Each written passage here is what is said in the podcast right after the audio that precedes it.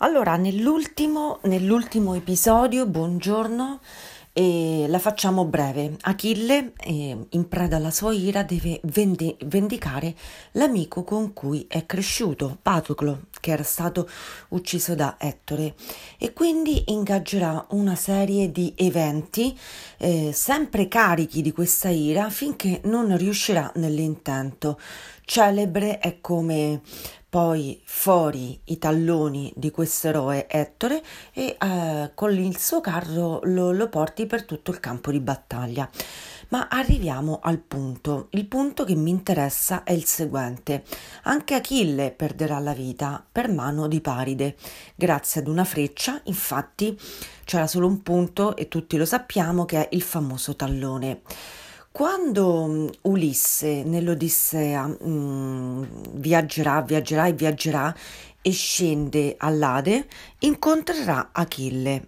E questo incontro è interessante perché mh, mm, Ulisse chiede ad Achille ma qual è la cosa più importante poi alla fine della tua vita?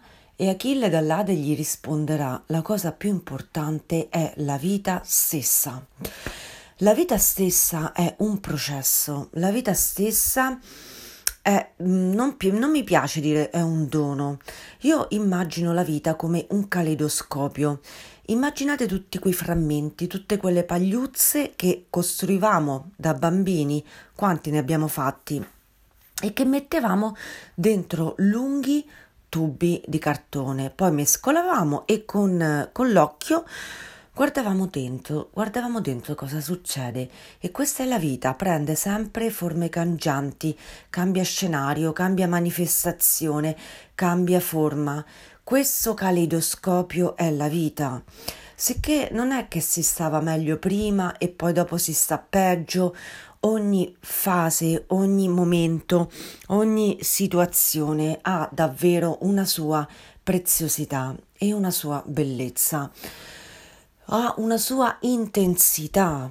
Questa intensità può nascere dall'amore struggente per un amico, Patroclo, dall'amore struggente per una donna, Paride ed Elena, può nascere da una vendetta atroce, Achille che vendica il suo migliore amico, può nascere da una forza spropositata, Diomede, ma ciò che mi interessa sottolineare oggi è l'intensità, l'intensità con la quale tu oggi stai vivendo, l'intensità di essere tutto te stesso nell'azione che stai mettendo.